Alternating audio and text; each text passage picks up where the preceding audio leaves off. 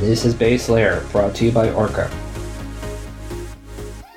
I am your host, David Nage. This is Base Layer, where institutional investors come to learn about crypto. Welcome back to Base Layer. This is David, and this is your new episode of Base Layer. I have Daniel Kim, who is the head of growth on the show today. SFOX, which stands for San Francisco Open Exchange, is the easiest way to access the digital currency market. Their solution provides access to high liquidity and the ability to trade large volumes. Institutions, inter- international businesses, and professional traders are using SFOX for a single point of access to 20 plus venues, price discovery, real time pricing, and analytics, depth of book view, and trading algorithms for best execution. Daniel has many years in traditional finance. He was at BNP Paribas. He was at ItBit. He was at Gemini.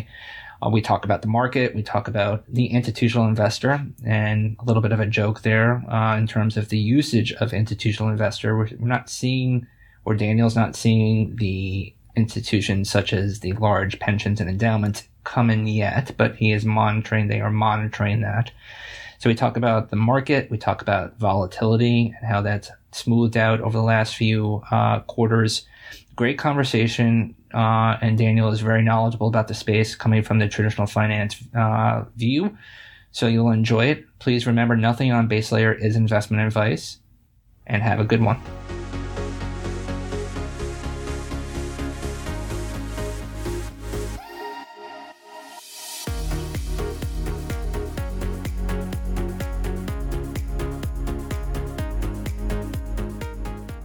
This is David, and this is your new episode of Base Layer. I have Daniel Kim from SFOX with me today. Hi, Danny. How are you? I'm doing well. How are you? Great. So, for the folks that don't know about SFOX, SFOX was founded in 2014. It's a cryptocurrency prime dealer for large scale investors such as funds, family offices, which we obviously are talking to a lot of uh, on the show, high net worth individuals, with over 9 billion in transaction volume to date. And so Daniel comes to us from SFOX and he is the head of growth. So Daniel, if you could, you know, give us a little bit of a, a primer, uh, a little bit of background about you, about SFOX. You come from a deep background in institutional investing from BNP Paribas and from other places within Wall Street and finance. Would love to hear about you and about uh, SFOX, uh, if you could, for the first few minutes here. Yeah, sure. And thanks for having me on the show. Um, so yeah, when I when I first started my professional career, um, got you know after college went straight into banking. Um, I first started my life in in State Street, and from there I moved over to BNP Paribas, uh, working on the uh, fixed income um, fixed income desk, mostly on the swap derivative side of things. And I was you know I was in the financial world for about uh, you know a little more than a decade. Um, and over time, I kind of saw, you know, how things were panning out. You know, went through the uh, the recession in, in you know, um, for a while, and then, as I was going through the process, I was also working on a on a side project, uh, a startup, and, and that startup really, um, you know, was focused on like you know, an e-commerce site, um, focusing on like you know, independent designers and so forth. And when I was going through it, I was really trying to figure out, you know, how did um, you know, like how, like what are the biggest pain points for these companies? And it turned out it was actually payments. Um, that kind of led me into how I got into Bitcoin, where I noticed that one of the biggest with pay, with payments, you know, individuals or, or, business owners, you know, when they made a transaction, if there was a chargeback, they lost it. They they lost the goods as well as the payment. And so as I started digging more into it, I kind of came I came I came across Bitcoin, went to that little rabbit hole, um, went further and further, and then I was uh, being in banking, I was kind of looking at where Bitcoin can be and where it can go. And coincidentally, it turned out that one of my close friends, uh, Bobby Cho, who's the uh, the head at um, um, Cumberland right now, was actually transitioning from um, Second Market to uh, the exchange called ItBit, now known as Paxos. And you know they were they were setting up the the first institutional uh, regulated um, exchange um, by getting a trust license, and they were moving over from Singapore to New York, and they needed somebody with like a banking background. And for me, it's kind of seemed like a a really transferable, like trans, like an easy easy uh, transition from coming from banking to what they were doing. And that's how that's how kind of how I got my first you know first steps into Bitcoin in the whole in the whole space. From there, I started investing and I actually bought my first few Bitcoins. Uh, you know, through Coinbase when they first started and then moved over to you know ItBit, and then you know you know, spent some time at ItBit, you know, going from the mm-hmm. operation sides to, um, you know, going as a head of sales there. Uh, spent about like a year or two there, and then moved over to Gemini as the head of sales, and then came over to uh, SFOX. And so I find it incredibly interesting, and we've talked about this a lot on the show when institutional folks like yourself Tom over at uh, True Digital also left Bridgewater recently to come and uh, build in the space yourself. Juthica Chou came and uh, left Goldman to go over to LedgerX. And so this narrative of institutional quality people leaving places like BNP Paribas and, and State Street and coming in and really seeing the value of Bitcoin and within the grander scope of blockchain, I think is super interesting as a narrative. Um, and so would love to so you mentioned as you know the issues regarding payment as you were at the startup and you saw issues regarding payment and the rails there. What specifically about bitcoin and the blockchain did you notice could actually you know really kind of revolutionize things? Was there something specific within the technology stack that said you know what? This is going to change commerce. This is going to change economies of scale this is going to change society. Was there something in there that said, you know, this is it? Did you? What was the light bulb moment? Yeah, you know, there, there I think there's. It, it's it's hard to choose a specific thing, but I remember when I was reading it, you know, I was the the fact of the matter was was that when you came with payments and that you know you were able to have control on on what you were doing and you know how the payments wanted to be used as well as making sure that um, there was an automated process where there was absolutely you know no third party um, it was immutable, and having able to transact in that way um, spoke spoke volumes because you know with any transaction um, back in the day was you always had to go through a third party and that payment processor could take time and you didn't necessarily have control. But you know as i was reading going through it and speaking to a lot of these smaller businesses who were having the pain point where they're speaking to the payment processor saying oh like you know they'll send a payment to them and then at the end user had to go directly with the bank and deal with that issue that was kind of the, that was kind of realization that you no longer need to deal with third party. Um, when you when you conduct a transaction, it's completed, it's immutable, and that was like the biggest thing to me. Um, after seeing that, I kind of imagined, you know, how the the pain points it would be for internationally, right? If if you were someone from India or Korea and trying to transact with your relatives in the U.S., you know, you have to go through the banking system, you have to go through a payment processor, um, and that takes a lot of time. And for me, knowing that I could send a transaction from one person to another person, regardless of wherever they are, instantly, that was the biggest thing. I, uh, the the biggest light bulb moment for me. So it was the narrative of the middleman and getting rid of the middleman, uh, which it sounds like it's basically what you're saying, which a lot of people have also said too, which is interesting because there can be an argument that while we're trying to get rid of the middleman, we still have forms of the middleman and we still have forms of centralization the exchanges out there and you know coinbases of the world and others out there the exchanges are a form of centralization if you will. And you know it's interesting that this obviously the, the conversation within the crypto ecosystem of decentralization but yet we still have centralization. You know it's our opinion my opinion that we have to have baby steps before we can really start to see the full promise of decentralization. So really interesting that that was one of the things with the middleman. So if we could kind of going into SFOX, what's the history? As, as I said, as I alluded to in the beginning, it was started in 2014 and you, it is a prime broker in crypto. What does that mean? What does a prime broker in crypto look like today?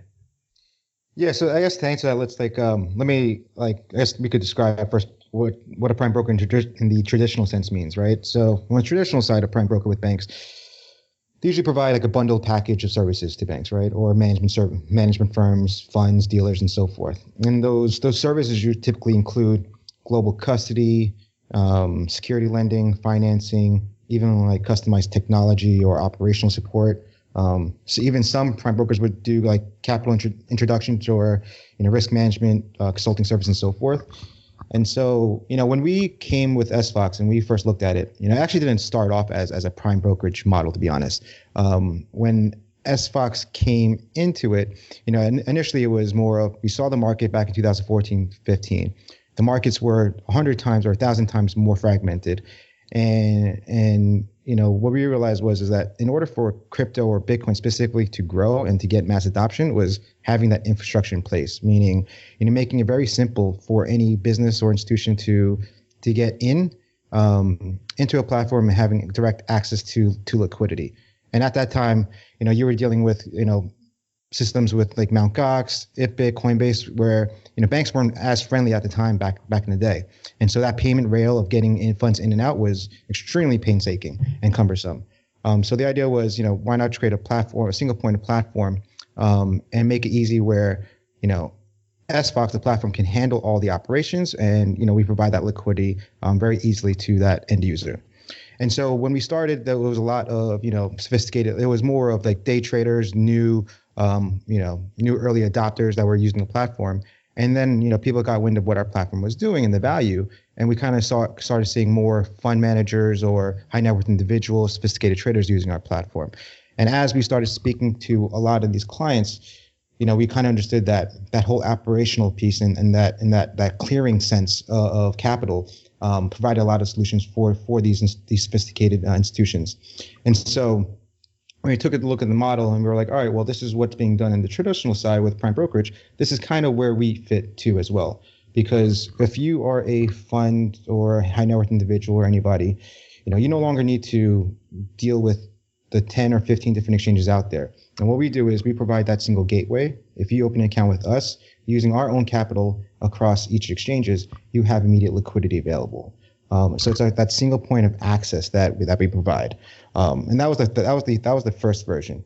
Um, and then as we started working with more clients, um, you know, there were there was a lot of customized services that they needed. Um, for instance, you know, there are some guys who out there who really don't still don't understand crypto or how it's bought, and so you know, I'll actually like walk them through as, with like a white glove service and talk to them about like you know what crypto is, you know how it works, how the whole process is, how to store your Bitcoin, and so forth. So we're, we're, we're really right now providing like a operational trade execution services from the prime brokerage sense.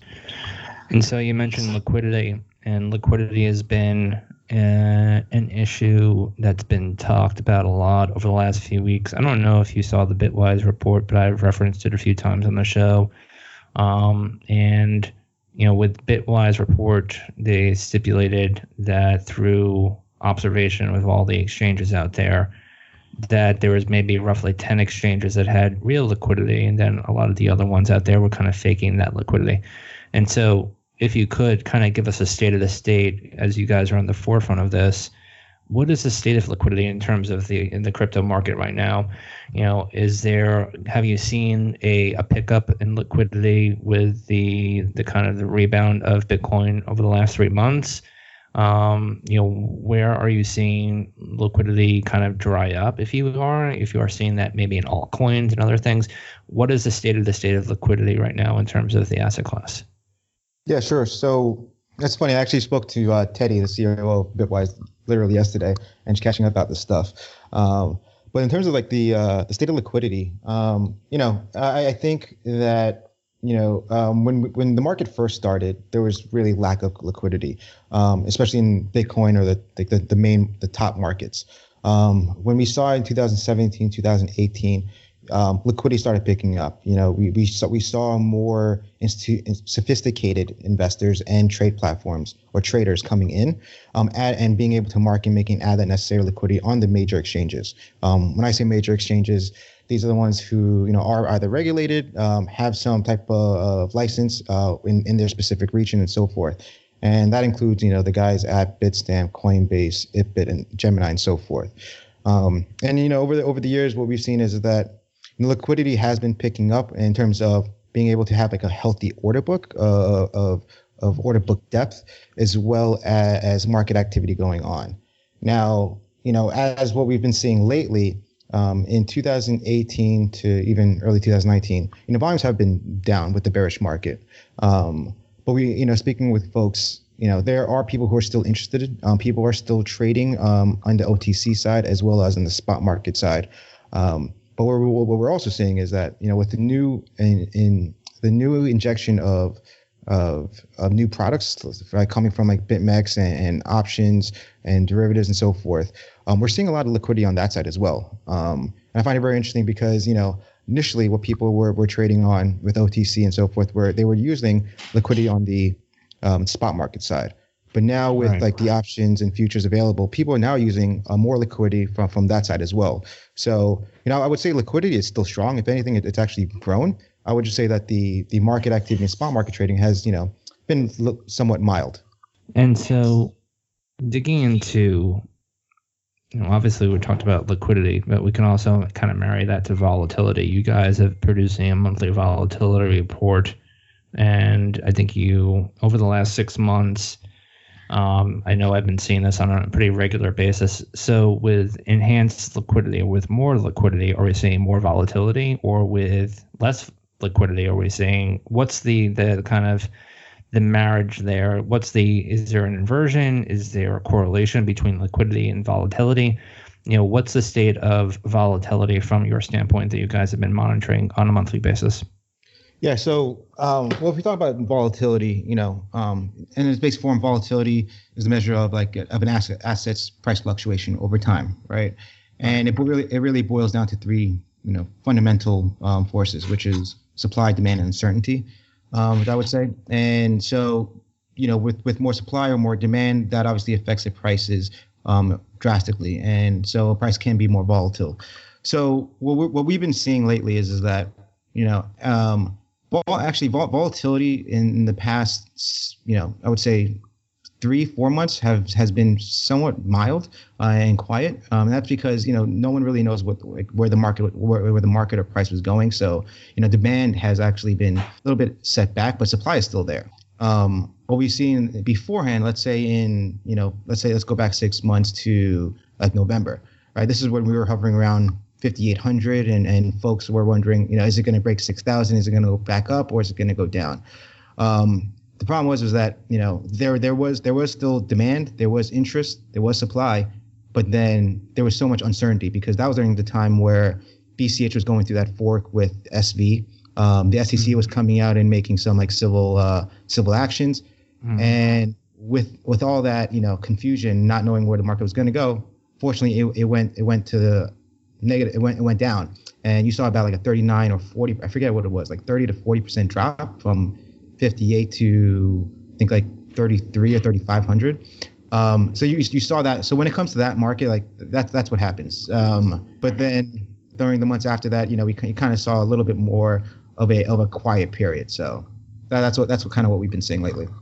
So when we saw the massive run up in Bitcoin a few weeks ago uh, to the five thousands, and there was all that speculation about how that happened, and then there was you know potentially hundred million dollar order spread across three different exchanges, and people were speculating what type of an institution that was because was it a high net worth, was that a family office, was that a pension, was it an endowment?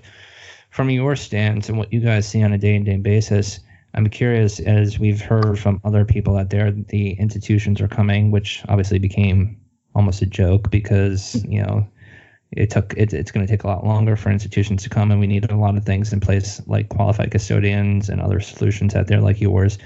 And so I'm curious, you know, from what you see on a regular basis, you know, obviously you guys do KYC and ML, you obviously know your customers not to obviously name customers, but are you seeing an uptick in institutions over the last you know six months? Yeah, so I, I think see I find it funny where like you know in, in our space like institutions has been a very I guess uh, it's been a term that's been used very uh, bastardized. Yeah, bastardized. exactly. and, and so like so I want to rephrase that. Like I, I would say that you know you know institutions the the the large institutions the like the big banks and so forth. There's always interest, but like the pension funds um, there's always interest, but I don't I don't see that you know any action being done there yet, or you know in the coming months because like you like you just said, Dave, um, there's still a lot of infrastructure that needs to be in place and even like regu- regulatory uh, clarity in order for them to get in, right? Mm-hmm.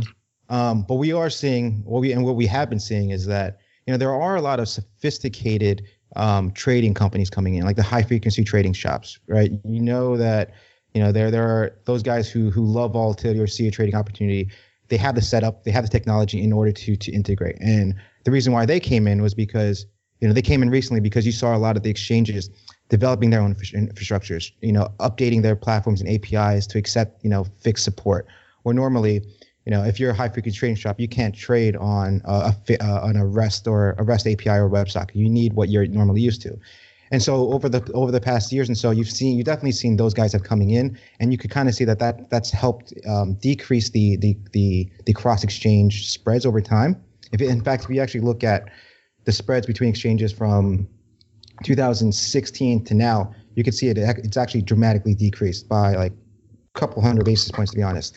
Um, and then you see, you know, there's also, there's obviously a lot of family offices, high net worth individuals, like like super multi-family offices who have been quietly coming in because they have the flexibility. They don't really have a, a investor mandate. They could, you know, invest in what they want.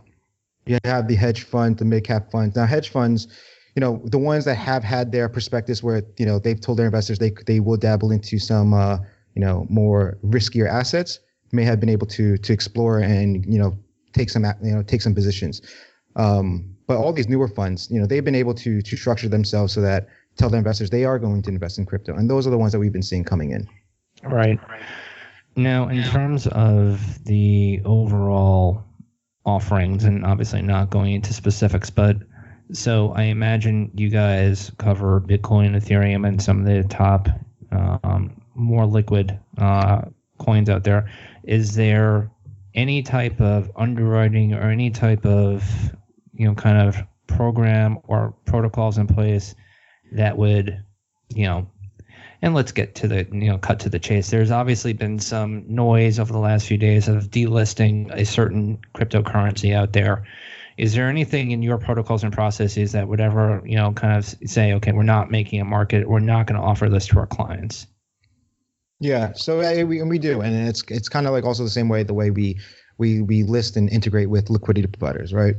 Um, every time we, we add in any asset or any new liquidity provider, we do a very thorough uh, review um, on connectivity, understanding who the team is, um, you know, looking at the order books or looking at the assets, um, seeing you know what their product roadmap is. Can we see and believe that this is going to be something that's scalable and going to be in the long term? Because it does take a lot of investment, not only for us but for our customers as well, making sure that we can provide a really healthy environment for those people, um, for our customers. And so when it comes to the specifically for the assets, you know, every time we every time we speak with an uh, every time we've added a new asset, you know, outside of Bitcoin, um, we've always spoken with the foundation, understanding what their roadmap is, who's involved, where the project is going, um, and we try to keep a, a, very friendly and open conversation, um, being very neutral, understanding, you know, where they're going, you know, how they feel about this environment and so forth, and and so right now, you know, with that that one asset coming, you know, experiencing some issues today, um, we're actually we're actually engaging with the um, um, with the foundation to figure out exactly, you know, what what what's really the like what's really the underlying issue, like what's and what's happening, what what are their plans. Um, we're not trying to, you know, we're just trying to get more information so that we can, you know, communicate that and explain it to our community, and then ultimately, you know, internally, what we'll do is speak on a on a legal and compliance level to see, you know, is this something that we can continue to support um, you know, is there still going to be a market where exchanges are going to be supporting it? Um, or, you know, is this going to be unhealthy where you're looking at um, each of the exchanges and, and that, that order book is going to be, is going to be toxic or not. So there, I think there, there's, mul- there's multiple different factors that we always consider. Right. And so for people that are trying to understand the offering for SFOX, and so traditional markets, you would have, you know, say like a Bloomberg terminal, and you would go on there and you would, you know, potentially want to buy, you know, a uh, a bond, a corporate bond, or you'd want to buy, um, you know, a currency out there, and you would have different brokers basically giving you a bid and ask, and effectively you would have this thing called like a, the Bloomberg fair value price uh, which you know some cases like VWAP are kind of the best price out there in the aggregate. Is that kind of how you guys operate, or is it you know kind of using the different exchanges that you guys have already worked with and coming up with kind of like a fair value price on a particular security at a specific time? Sure. Or yeah. should I say an asset? I shouldn't say security. I should say an asset. yeah. Um, so what we do is um, we actually we, so we don't we don't you know we don't add in any spreads. We don't adjust the prices. What we do is you know we provide 100% full transparency, and it's all we all we're really doing is we're taking all the liquidity from all the exchanges and even some OTC providers if they're willing to to make their orders public, and, merge all those order books. Um, so whatever you're seeing on on our platform is exactly what you would see if you were trading directly onto an exchange. Um, and so when you are executing a trade, you know, you're smart routing, you're just smart routing an order across whatever the best price and quantity available is. And we don't put it in terms of of any like um, we don't make any we don't make any adjustments of you know what exchange we favor or not. It's you know all the exchanges we added in today we trust. Um, it's just a matter of collecting all of that and providing it in a in a single a, a single uniform um, format so that's easier for our customers to to view. So in, in a way, it's kind of like you know if you look at interactive brokers when you're in, when you're trading with them, you know we're not adding in spreads. You're, you're directly executing across all the exchanges, uh, the prices, and you're just getting that that best execution when available. I love the analogy. That's great.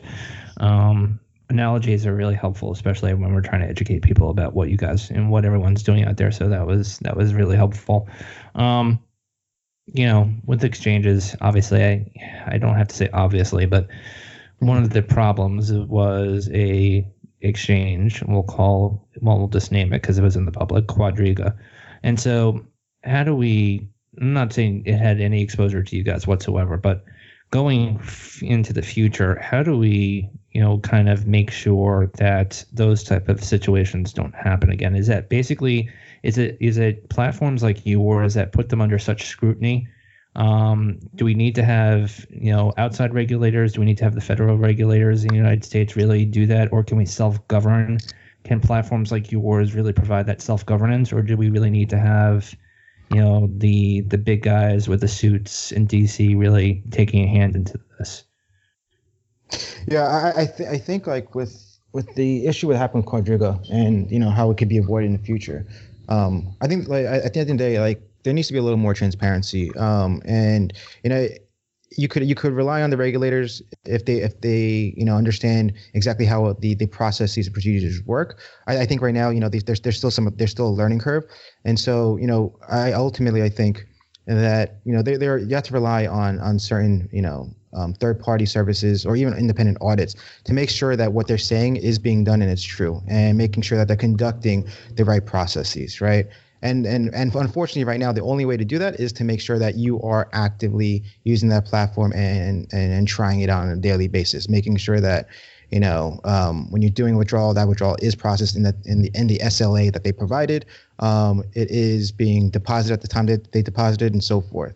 Um, ultimately at the very end you know it, it could either be a, a, a SRO or it could be a, a, a current regulatory body that that does um, um, need to to review it because unfortunately, um, there are some bad actors out there, and and that needs to be taken care of, and that needs to be reviewed.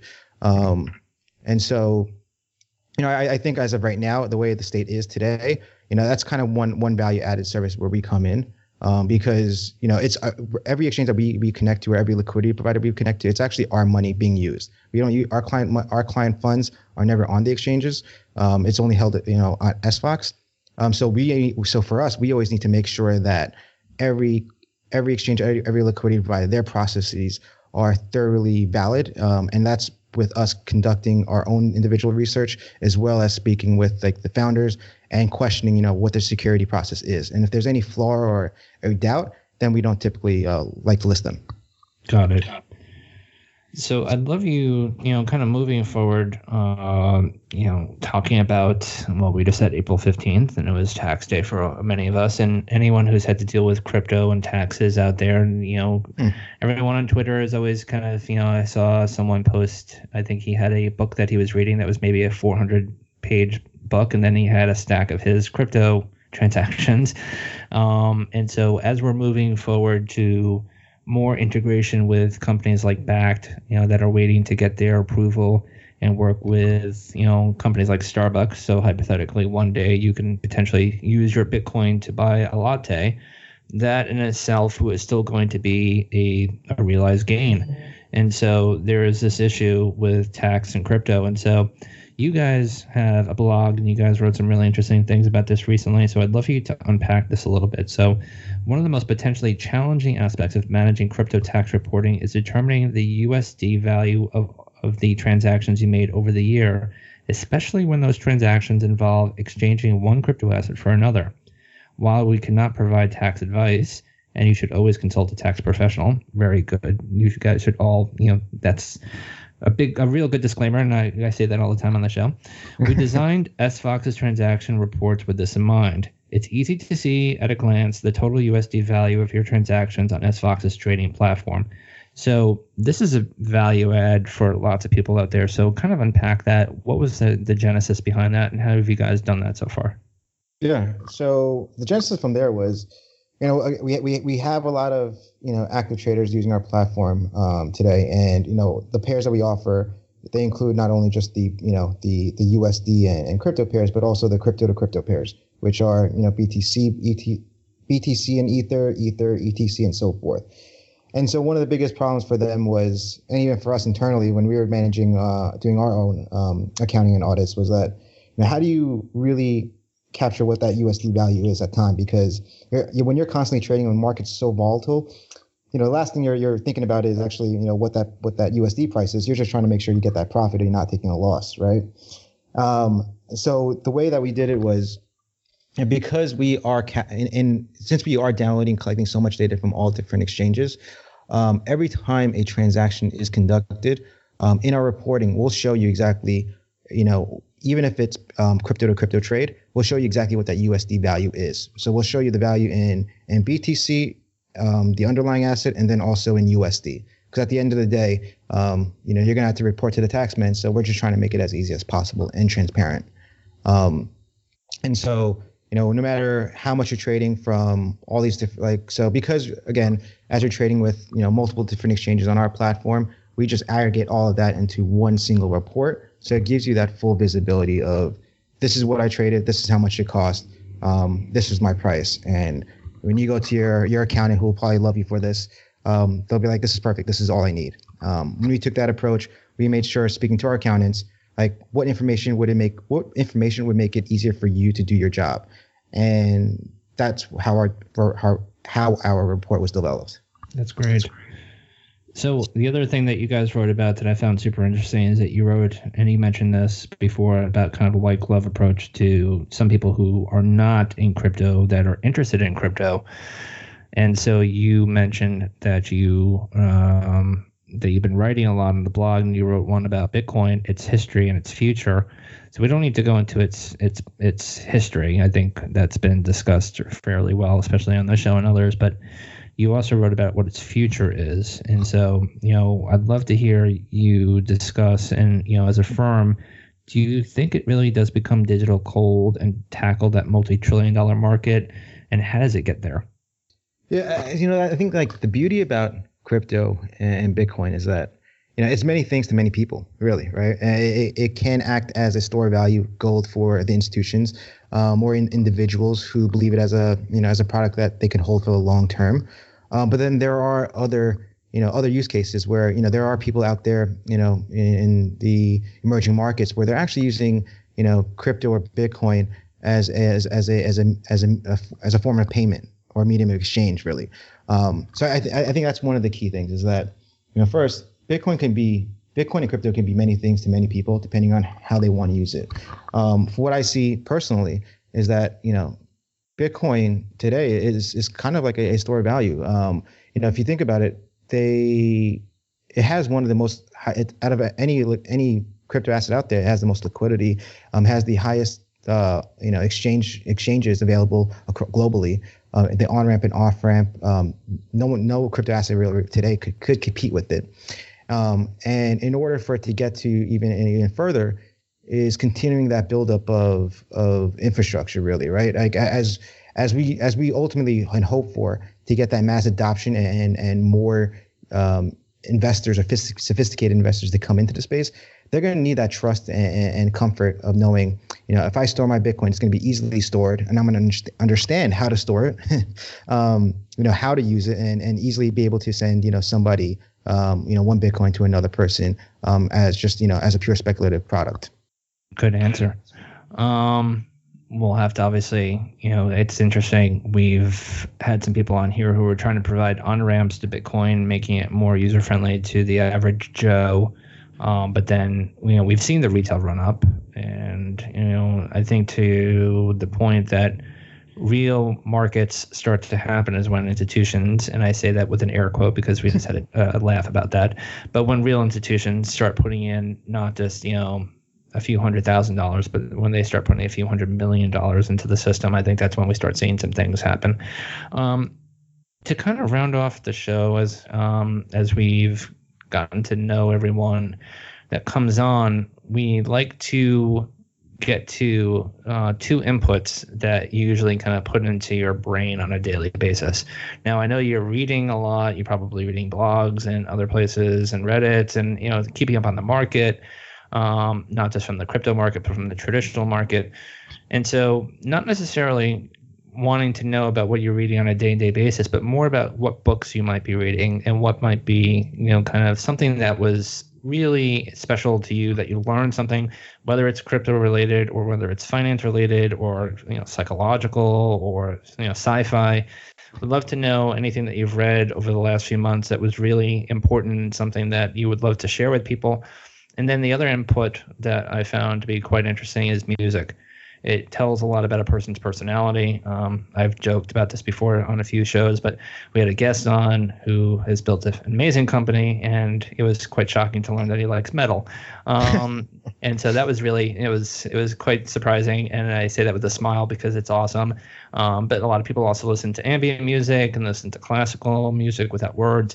So we'd love to hear kind of what you've been reading, and that might be you know kind of uh, something that people would love to learn about, and also what kind of music you listen to. Sure. Um, yeah, I, I think uh, one one book that I've been really I, I can't put it down is um, it's a book called The Next Africa uh, by Jake Bright.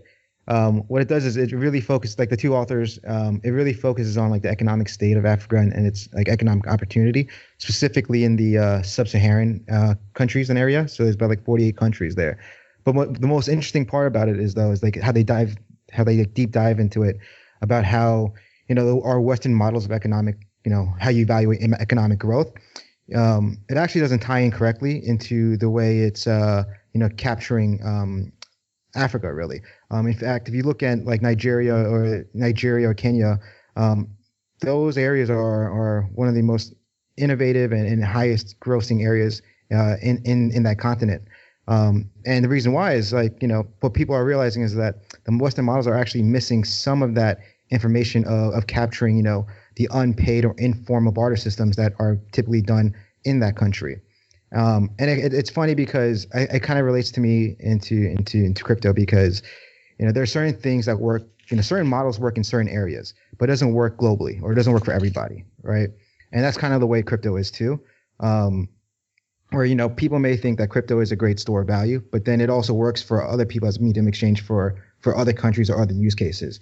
And so when I when I read this book about you know next Africa understanding more about their economic state and, and what those opportunities are, it, it just it just has so much uh you know uh has so, so so much of a relationship that that that like you know speaks closely closely to me. And it seems very interesting to see you know where that state of africa is going that's i no one has suggested that book yet so that's that's awesome definitely gonna have to check that one out and yeah. you know in terms of music do you listen to anything on a daily basis yeah so it actually it really depends on my vibe um like if i'm if i'm getting like real anxious and i'm like you know, like want to get really into it and go like, you know, going to war. I always love listening to Wu Tang Clan. Um, and nice. then yeah, but then like you know if I'm if I'm feeling happy and I'm like you know walking around, I go old school and I'll listen to like the Isley Brothers, specifically like Shout or like Old Heart of Mine. Um, and then like if I'm really wanting to focus and like just want to take it light, I'll, I, I love just listening to just playing like um like works of piano. So like Melanie Laurent or Max Richter, and it's just like a nice like relaxing music just to play while I'm like doing work. So it's like it really depends on my mood. I love the fact you know Wu Tang ain't nothing to f with, and I'm not gonna say that because I'm trying to keep with Apple's explicitive uh, clauses here, um, but that is that is great. Um, to round it out, you know, I'd like to give people a minute. Just you know, if there is any place that they can learn more about SFox, they can reach out to you. Where do you want to point people to?